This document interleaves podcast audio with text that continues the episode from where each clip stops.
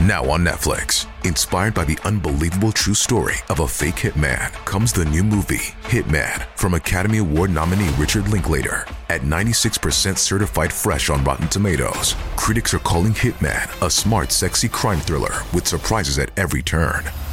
Starring Glen Powell and Adria Arjona, Hitman. Now playing on Netflix and in select theaters. Rated R. There's no better feeling than a personal win, and the State Farm Personal Price Plan can help you do just that. Talk to a State Farm agent today to learn how you can bundle and save with the Personal Price Plan. Like a good neighbor, State Farm is there. Prices are based on rating plans that vary by state. Coverage options are selected by the customer. Availability, amount of discounts and savings, and eligibility vary by state. Welcome back to Collector's Closet, presented by the Ohio Lottery. Let's discuss my newest prize possession, this new $10 scratch off, the $500,000 Platinum Jackpot. The best method I've found so far to help it hold its value is to vacuum seal it. This thing cannot get scratched. What's that? Sorry, my producer's telling me the only way it could be worth up to 500 grand is if I do scratch it? Okay, well, in that case, definitely don't overprotect your $500,000 platinum jackpot scratch offs. Play them. Lottery players are subject to Ohio laws and commission regulations. Play responsibly. Due to the graphic nature of this case, listener discretion is advised. This episode includes dramatizations and discussions of murder that some people may find offensive. We advise extreme caution for children under 13.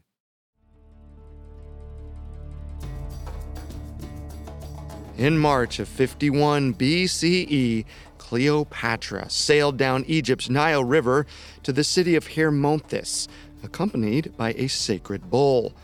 The newly crowned queen was just 18, and she knew she had to make a great first impression on her people. My citizens, I am overjoyed to be here as your queen, as the avatar of the goddess Isis, and as an Egyptian. For too long, our rulers left religious matters to our clerics. For too long, they neglected holy ceremonies. Today, I will change that, for I can think of no better first act as queen. On this glorious day, I anoint a new Buchis bull in honor of Montu, our god of war. May he be reborn. May he live eternal. Long live Cleopatra! And long live Egypt! Cleopatra was born in an ancient age of wonder and terror, caught between the Greek culture of the ruling class and the local culture of her Egyptian citizens. She attempted to bridge that gap, but her fortunes were soon swayed by a third culture, the Roman Empire. Throughout these struggles, she became the most powerful woman in the world. Yet historians immortalized her as an unhinged mystical temptress.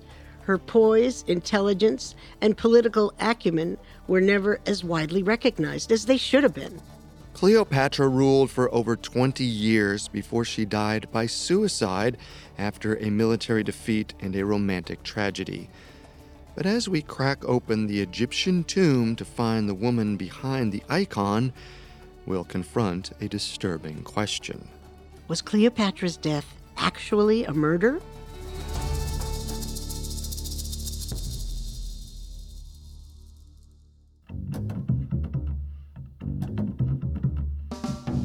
This is Unsolved Murders True Crime Stories, a Parcast original.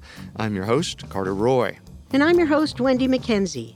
Every Tuesday, we dive into the world of a real unsolved murder and try to solve the case. You can find episodes of Unsolved Murders and all other Parcast originals for free on Spotify or wherever you listen to podcasts.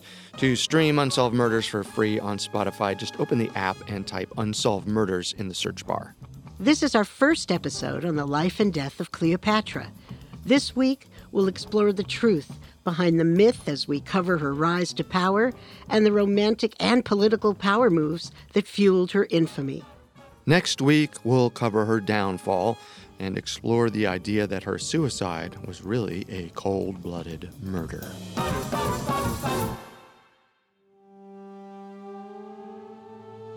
Cleopatra was born around 69 BCE in Alexandria, Egypt.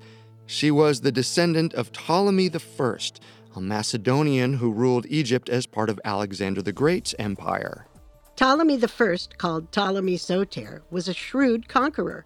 He kept most of Egypt's social structures in place and took part in the local culture and religion. He expanded his influence and territory through alliances more often than battles.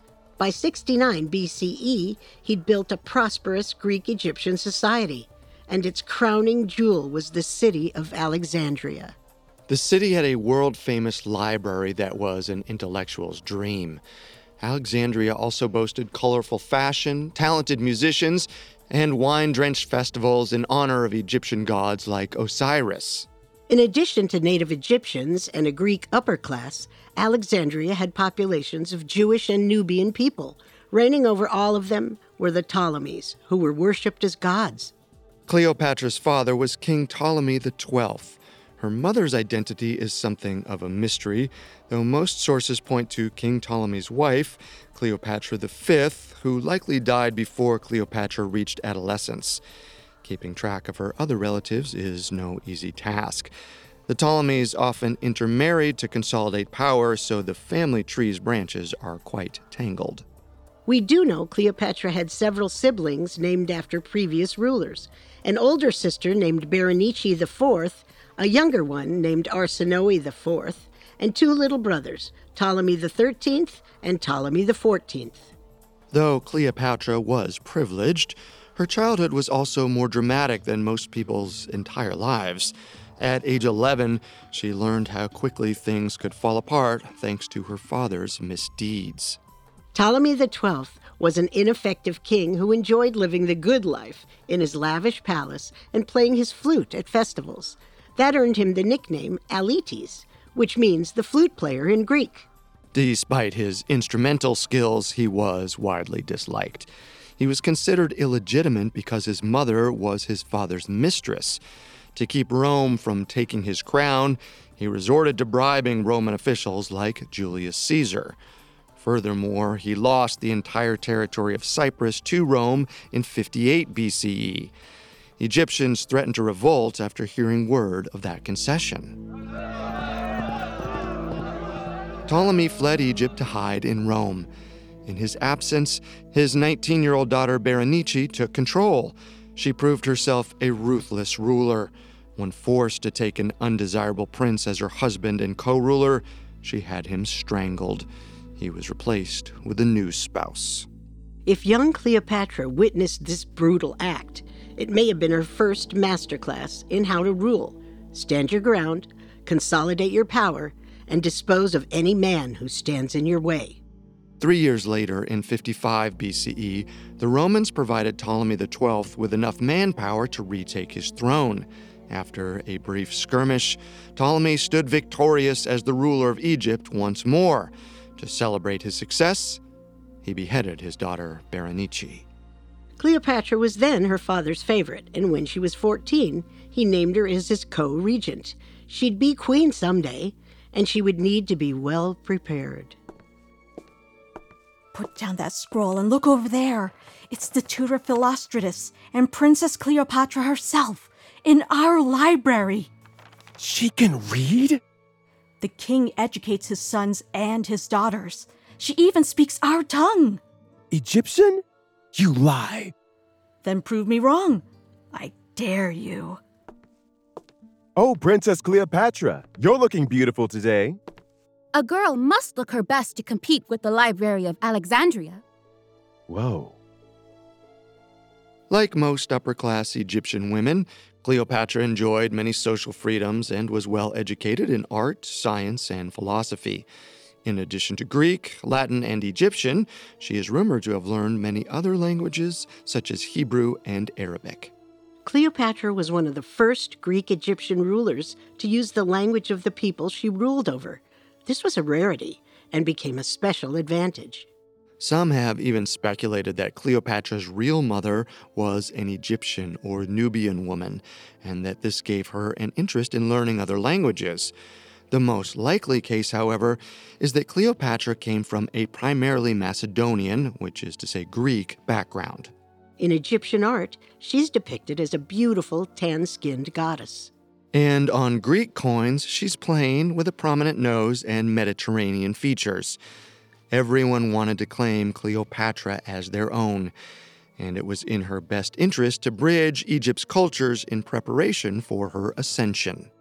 That day came in 51 BCE as 66 year old King Ptolemy XII lay on his deathbed. Cleopatra, fetch my flute. So great Auletes can play one last tune.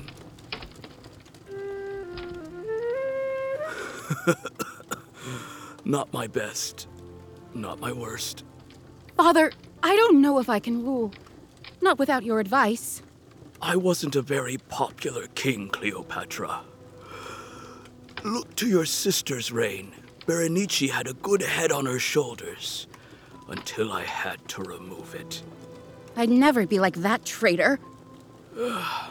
she was misguided. But strong. You'll be stronger. I have two bits of advice. First, remember to laugh, to drink, to dance, to dazzle your enemies with the decadent charms of Egypt. That's how you conquer without spilling a drop of blood. I'll throw festivals in your honor, Auletes. And second, keep Rome close no matter the cost. Better a Roman hand in your purse than a Roman knife in your back. I understand, Father. I'll make you proud. When Ptolemy died in 51 BCE, 18 year old Cleopatra became ruler and inherited her father's power and his problems. Condolences and congratulations, my queen. I'll send word to Rome You'll do no such thing. As irksome as it is, we have a financial responsibility to Rome. I know. But I just inherited an empire, and for the next few months, I'm bound to make a few mistakes. I'm too vulnerable now. Let's let Rome know of his death when things are running more smoothly. Cleopatra allegedly kept her father's death a secret until she was secure in her role. Her transition was complicated by the fact that her 10 year old brother, Ptolemy XIII, was named as her co regent and husband. He wasn't ready to rule, so Cleopatra had to make the big decisions. Her father had accrued a lot of Roman debt after they helped him secure his throne. Though the Ptolemies' personal fortune was vast, Cleopatra needed to repay her father's debts. To counterbalance this, she made efforts to gain her Egyptian subjects' favor. One of her first royal acts was to anoint a new Buchis bull, a sacred bull who is believed to be the avatar of the war god Montu. She made a great impression by devoting herself to religious ceremonies. Ruling alone wasn't easy, and it got harder once a meddler emerged. The eunuch Pothinus was Ptolemy XIII's tutor and soon claimed to represent him in politics. Pothinus, can you awaken Ptolemy? The tax council is here for a meeting. Oh, I wouldn't dare rouse the young king from his afternoon nap. Hmm. But it won't look good if I'm there without him. Not to worry, little queen. I'll represent the king's interests for the moment, until he grows into his role. I trust you find that acceptable. I suppose that makes sense. Over the next few years, Ptolemy XIII's influence grew, or rather, Pothinus's did. It began with small things, like Ptolemy's name appearing on decrees above Cleopatra's, but eventually, sibling rivalry boiled over into full on war. In 48 BCE, 21 year old Cleopatra was banished. She fled to Syria to plot revenge, but her return was thwarted when a Roman war washed up on Egyptian shores.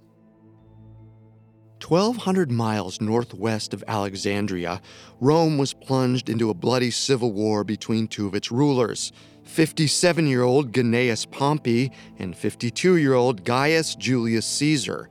After losing the Battle of Pharsalus, Pompey escaped to Egypt. Pompey had helped facilitate Ptolemy XII's bribes to Rome, so he had a natural ally in the teenage king, Ptolemy XIII. Yet, while Pompey thought he was safe, Caesar and his forces followed him to Egypt, and Caesar took up residence in Ptolemy's palace in Alexandria, which put Egypt's young king and his advisors in a bind.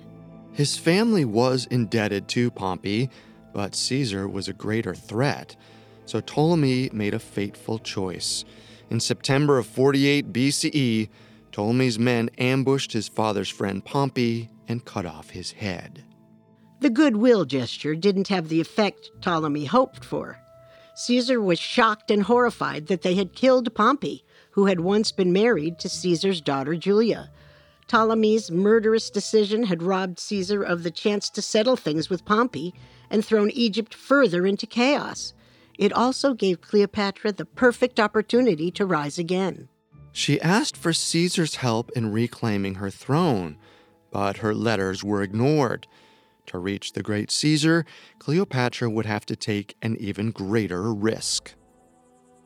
Charmian, we're going to be stuck in the desert forever! Caesar hasn't responded to my messengers, and unless I beg on my hands and knees, I just. I don't think this alliance will happen. I'm just a simple servant, so maybe this is a terrible idea. But what if you did go yourself? I hear Caesar loves pretty women. I am more than just my looks. Yes, my queen, but it doesn't hurt to have them. Visit Caesar myself. Hmm. I'd have to find a way into the palace. Clever Cleopatra never backed down from a challenge, and finding a way to meet Julius Caesar was her greatest one yet.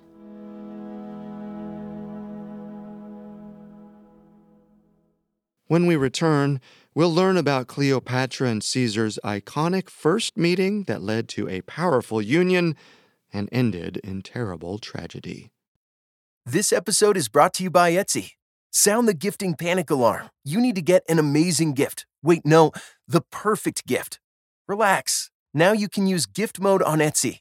Gift mode on Etsy takes the stress out of gifting, so you can find the perfect item for anyone and any occasion. It's easy. Just tap or click gift mode on your Etsy app or Etsy.com. Then answer a few short questions about who you're shopping for and what they like. And gift mode instantly gives you curated gift ideas based on hundreds of personas.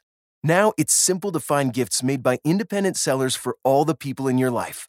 So whether you need a housewarming gift for the new homeowner or a birthday present for the pickleballer, gift mode has you covered.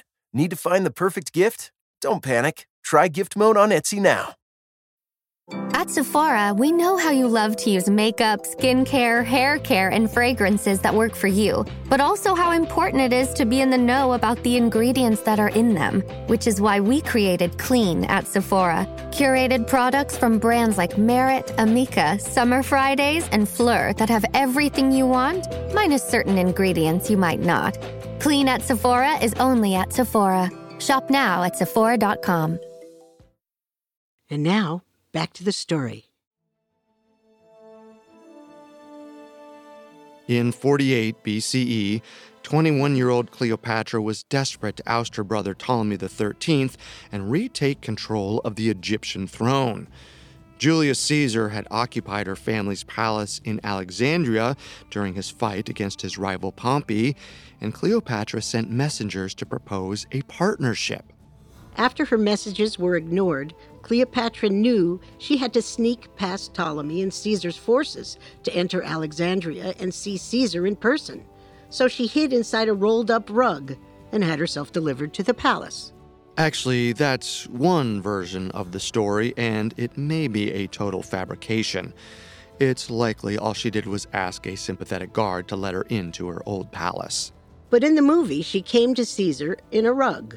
Other versions say she came in a sack of bedding, but these stories stem from Roman historian Plutarch, whose over the top writing decades after Cleopatra's death helped create the perception that Cleopatra was dramatic and manipulative. Well, in this case, I think he makes her look clever. Cleopatra did have a taste for pageantry, so she was likely decked out in her most seductive makeup and jewels, ready to make Caesar putty in her hands. Maybe, but 52 year old Caesar was a married playboy who'd bedded beauties across the world. Cleopatra was only 21, with little romantic experience and a preteen half brother husband. If there was a seduction, it was probably initiated by Caesar. Of course, Cleopatra would have played along. Her life depended on it. My lord, I am the rightful heir to the throne. Ptolemy is just a boy, and what's worse is he's a puppet for that deceitful Pothinus. You may be right, but Pothinus is an expert string puller with mighty soldiers at his disposal. Soldiers who killed Pompey, an act only you had the authority to allow. Hmm, true. I was hoping to resolve things with words instead of swords. The only weapons Ptolemy and Pothinus have are treachery and brute force. While we know there are more pleasant ways to solve our issues. I am a fan of pleasure. Tell me more. Well, I think it would be in both our interests to sign a treaty of cooperation and mutual respect. Not a very exciting answer. Help me regain my throne, and I assure you, things will be most exciting after that. Is that so? Cleopatra and Caesar's meeting is often seen as her first major seduction, where she worked her wiles to bend Caesar's will. But even if there was a quid pro quo, the personal was political back then.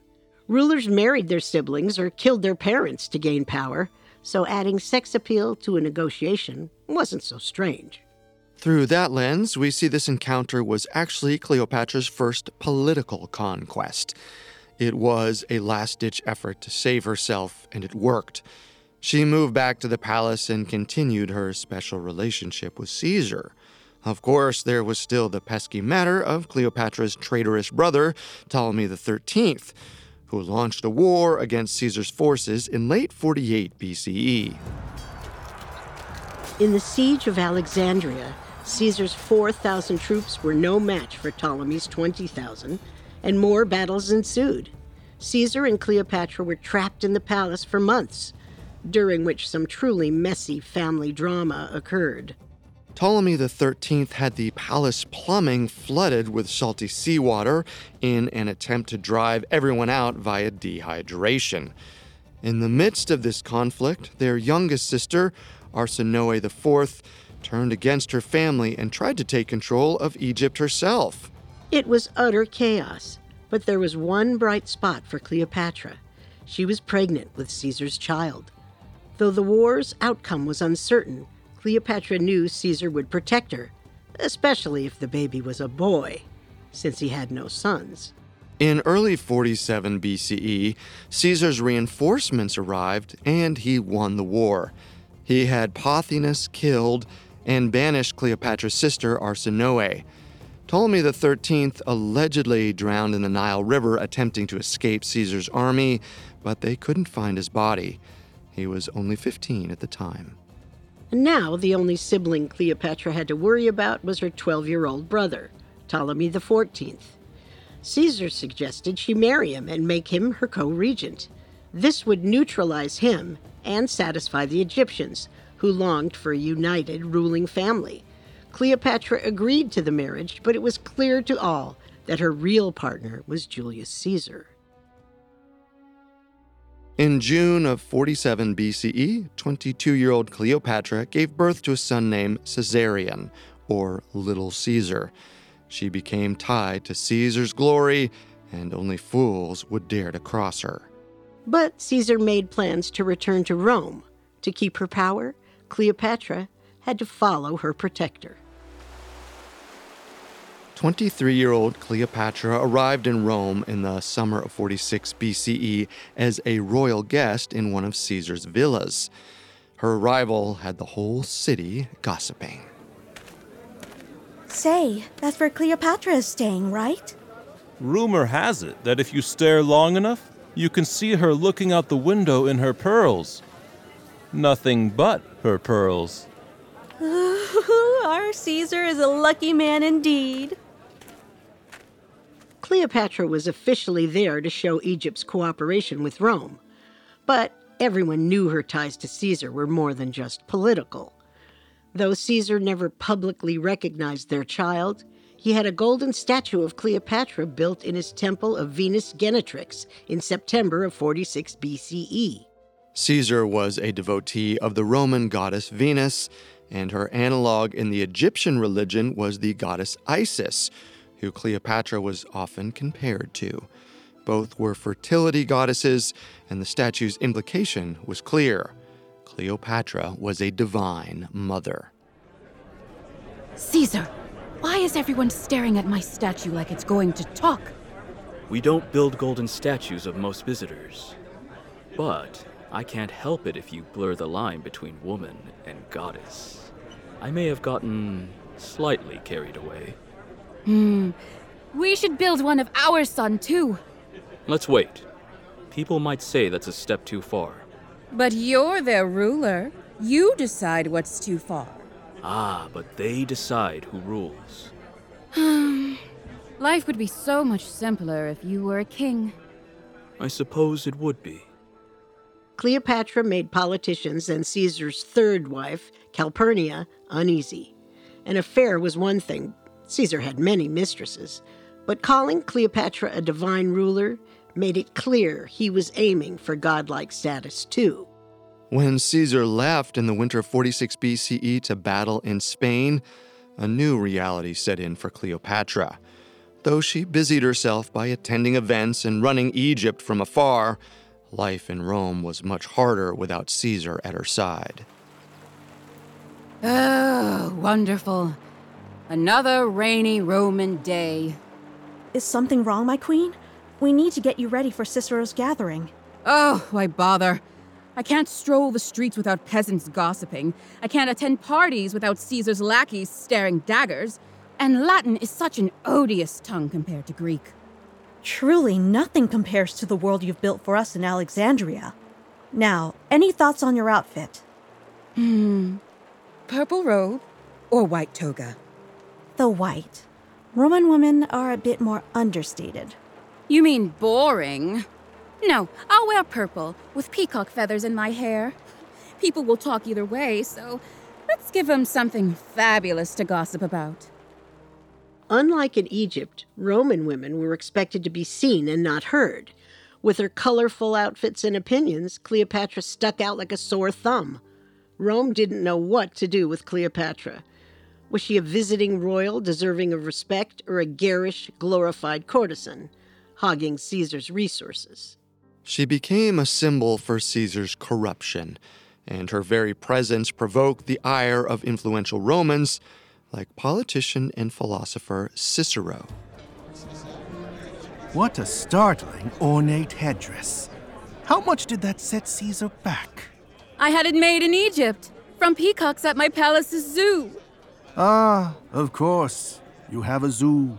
Doesn't every palace? No. Rome is a republic, not a luxury tourist trap. Alexandria's more than that, Cicero. We've got the library, as any real intellectual would know. Oh, I'm familiar. I'd love to visit, but it's so far. All the way back in Egypt, where I'm sure your subjects await your return. Hmm. Say no more. I can have any scroll you want sent from the library on my next boat over. Well, I. That's quite kind of you. I'll send you a list. You know, you're much sweeter than people say. Anyway, must mingle. Farewell. You're welcome? We only know Cicero's side of the story, but apparently Cleopatra never got him a manuscript he wanted from the library of Alexandria. It was embarrassing for him to ask her for a favor, and more embarrassing when she didn't follow through. In retaliation, Cicero penned a vicious takedown of Cleopatra's Alexandrian attitude. I detest the queen.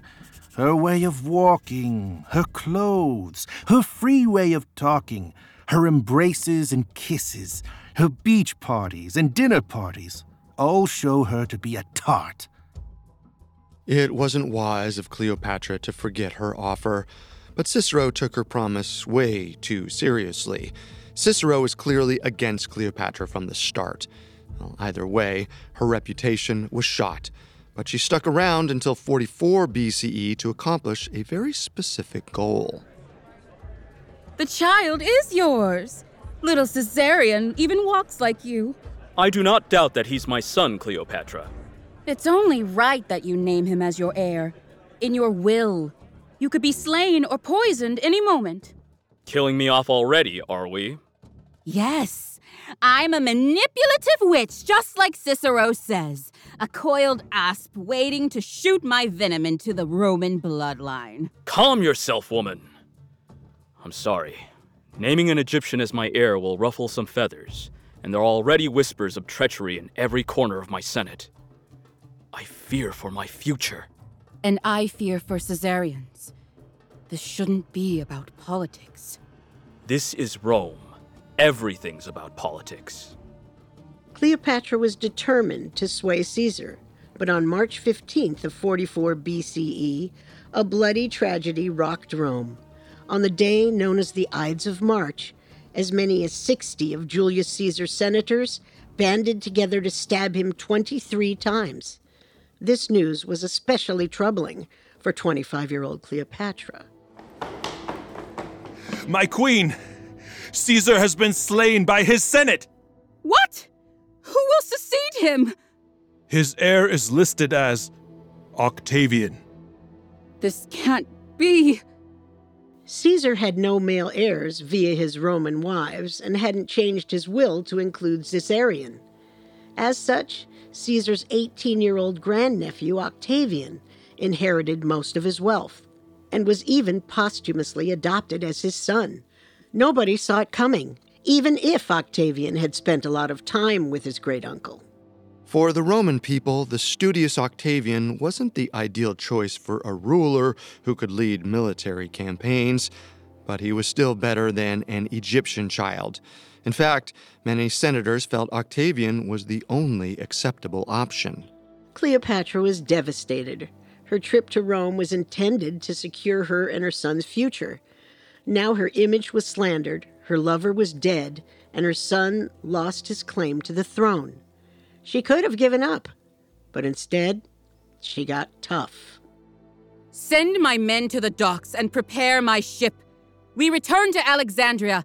If I can't secure my legacy in Rome, I'll do it at home, no matter the cost. In spring of 44 BCE, an older, wiser Cleopatra headed home, determined to amass more power than she ever had with Caesar. And she would, at a bloody cost.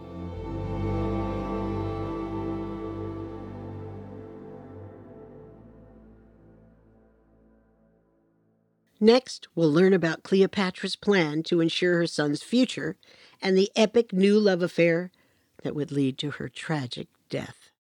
Now back to the story. In 44 BCE, 25 year old Queen Cleopatra suffered stunning losses in Rome. Her lover, Julius Caesar, was murdered by his Senate, and their son wasn't recognized as his heir. Instead, Caesar's nephew Octavian inherited his wealth and entered the Second Triumvirate, ruling with the older, experienced Marcus Aemilius Lepidus and Mark Antony. Meanwhile, Cleopatra was trying to pick up the pieces and set about redefining her empire in Egypt. Have our best artist engrave Caesarion and myself on the Temple of Dendera. He should stand before me, offering incense to Isis, Osiris, and Horus. Oh, uh, but see if they can subtly make me look like Isis, too. So you'll be praying to Isis and embodying her? Yes, it's a cycle. It's rebirth. It's divinity. It's. The point is, my son and I are God fearing and God like. The artist will figure it out. Should we consult with your brother first? He is your king. Sadly, I think he's going to be much too unwell to approve my plans. Oh no! Is he ill? He will be. One necessary step to securing her legacy was having her 15 year old brother husband, Ptolemy the 14th, poisoned, so she could name three year old Caesarion her co regent. If she couldn't make her son a leader in Rome, he'd be a god in Egypt. Cleopatra's mid 20s saw her lean into the image of an intelligent and competent ruler. The world's leading thinkers were at her disposal, and she was naturally curious. Yet this new era was not without trouble. In 43 and 42 BCE, the Nile River failed to flood, which sent Egypt into famine and crisis. But Cleopatra gained respect by distributing wheat, devaluing the currency, and granting her people relief from tax collectors.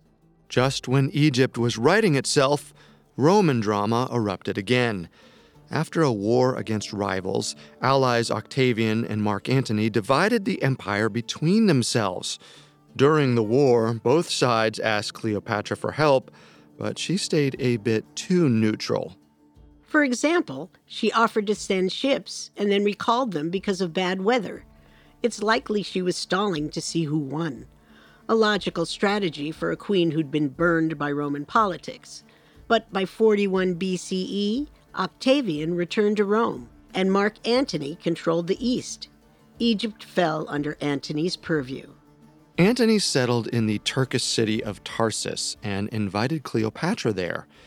It was an invitation for her to clear up questions about her loyalty, which she ignored. My queen, the invitations for Mark Antony are piling up. Then arrange the piles tidily. Wouldn't want anyone to trip over them. Why provoke him? You've certainly known when to appeal to valuable allies. Your quick thinking sealed the deal with Caesar. Back then, I was a little girl at her wits' end. Now I'm a queen and a mother. I will not go to Mark Antony out of desperation. I'll arrive at my leisure. As an inspiration. What do you mean? I hear the man loves a party, and I'm going to bring the most outrageous one he's ever seen right to his doorstep. Mark Antony was in his early 40s and in the prime of his life. Though not a natural politician, he was beloved for his battle skills and joie de vivre. The rugged, handsome man of the people could fight all day and drink until dawn. Like Cleopatra, he also had a touch of godliness. When he conquered Greek territories, his new subjects hailed him as the second coming of the god Dionysus. He loved attention, especially from young maidens. Antony had a headstrong Roman wife named Fulvia, who may have been too busy managing his political affairs to care about his dalliances.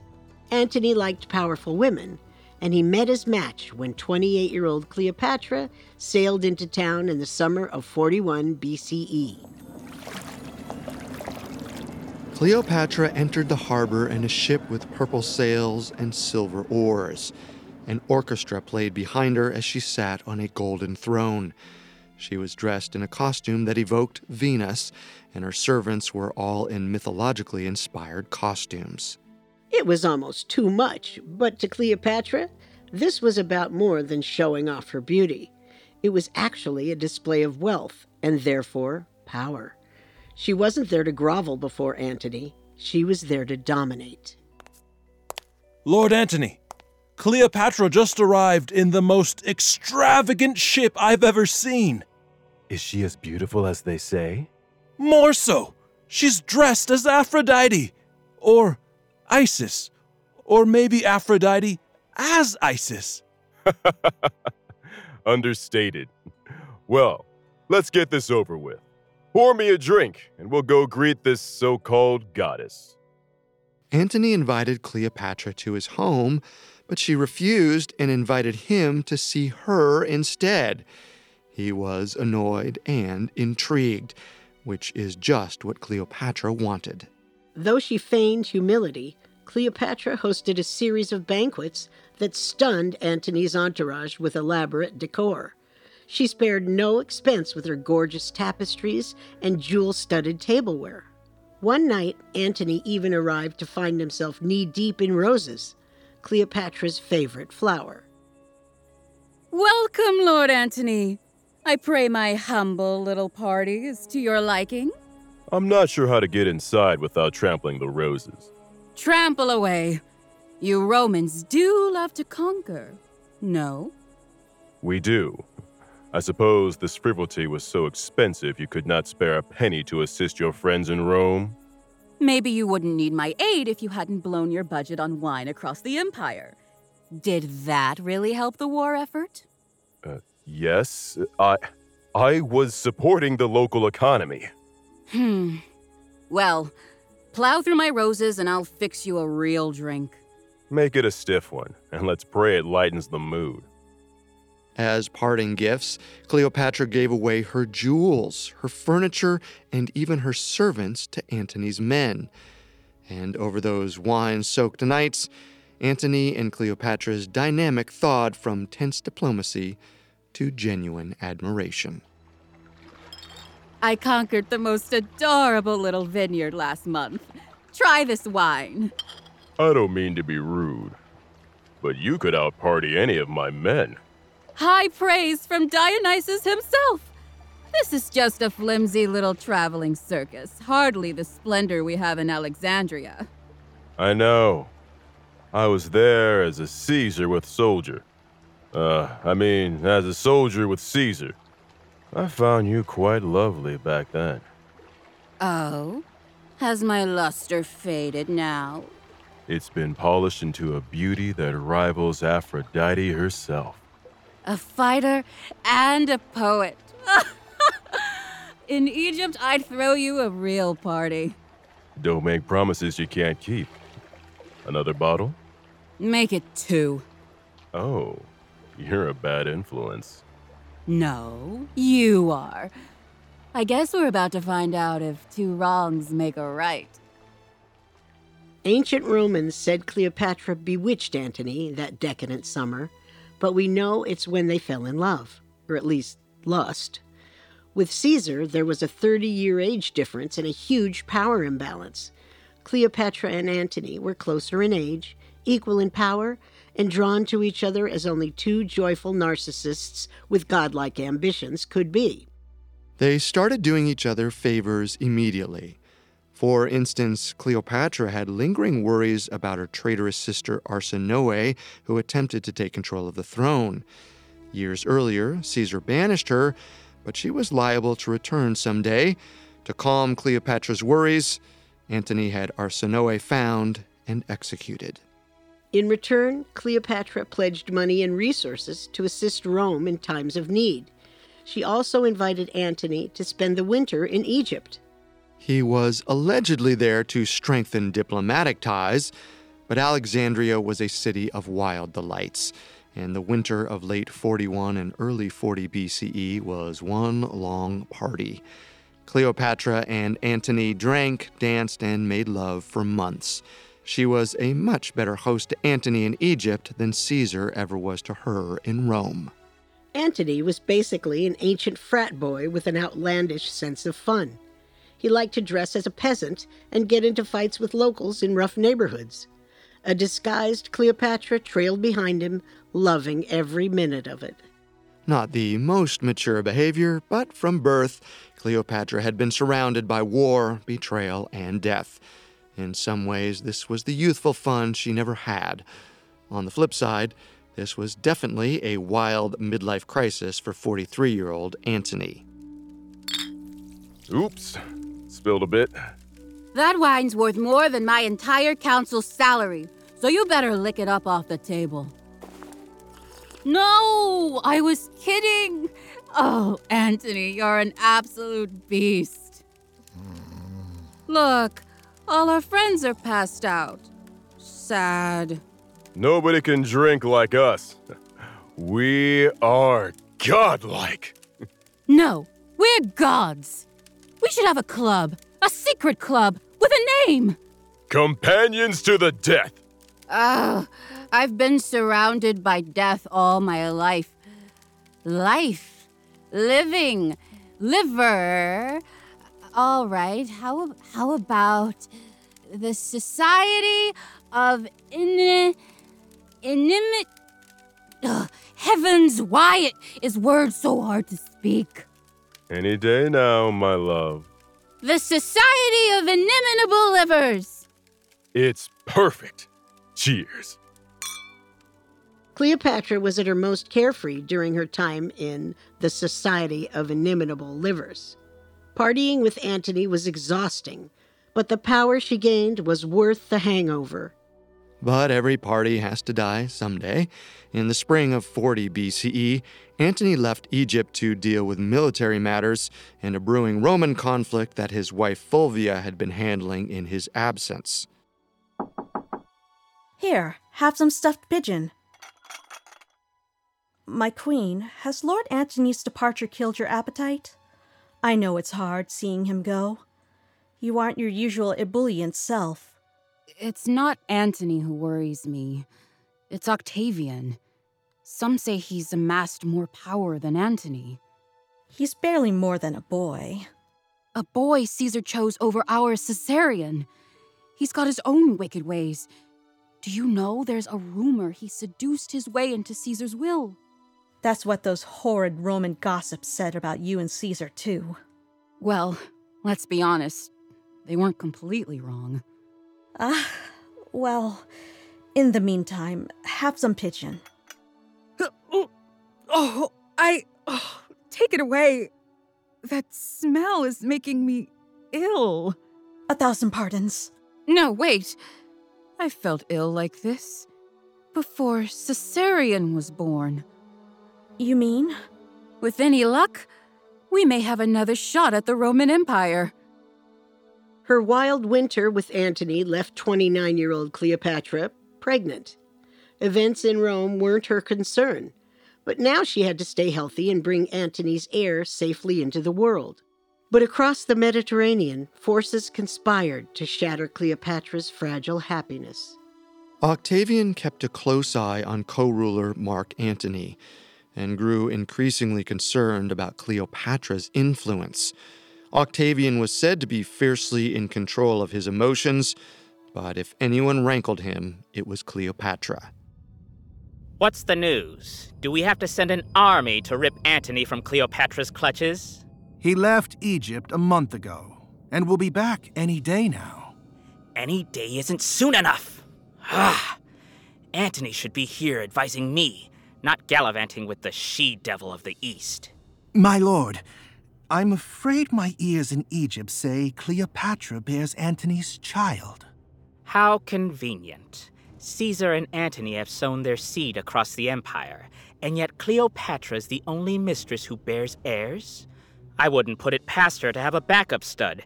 My lord, the Parthians mean to invade, and I hear whispers that Antony's wife Fulvia plots against you.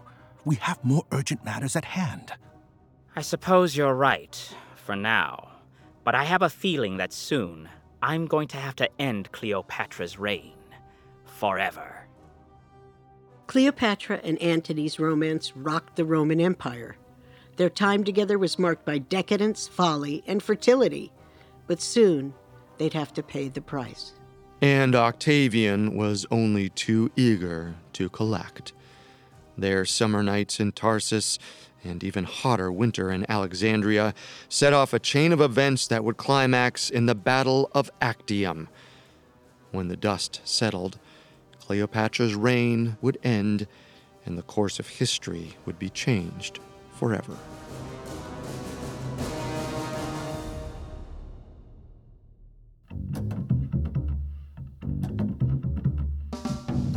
Thanks again for tuning in to Unsolved Murders. We'll be back on Tuesday with part two of The Death of Cleopatra. We'll follow the ranges of the battles of Actium, the fatal rift it caused between Cleopatra and Antony, and the mystery surrounding their deaths. For more information on the life and death of Cleopatra, amongst the many sources we used, we found the books The Murder of Cleopatra by Pat Brown and Cleopatra A Life by Stacy Schiff extremely helpful to our research. You can find all episodes of Unsolved Murders and all other Parcast originals for free on Spotify. Well, not only does Spotify already have all of your favorite music, but now Spotify is making it easy for you to enjoy all of your favorite Parcast originals, like Unsolved Murders, for free from your phone, desktop, or smart speaker. To stream Unsolved Murders on Spotify, just open the app and type Unsolved Murders in the search bar. We'll see you next time. If we live till next time. Unsolved Murders True Crime Stories was created by Max Cutler and is a Parcast Studios original. Executive producers include Max and Ron Cutler. Sound design by Michael Langsner, with production assistance by Ron Shapiro, Carly Madden, and Isabella Way. This episode of Unsolved Murders was written by Amin Osman, with writing assistance by Abigail Cannon. The amazing cast of voice actors includes Tom Bauer, Bill Butts, Joe Hernandez, Harris Markson, Rebecca Thomas, and Kimlin Tran. It stars Wendy McKenzie and Carter Roy.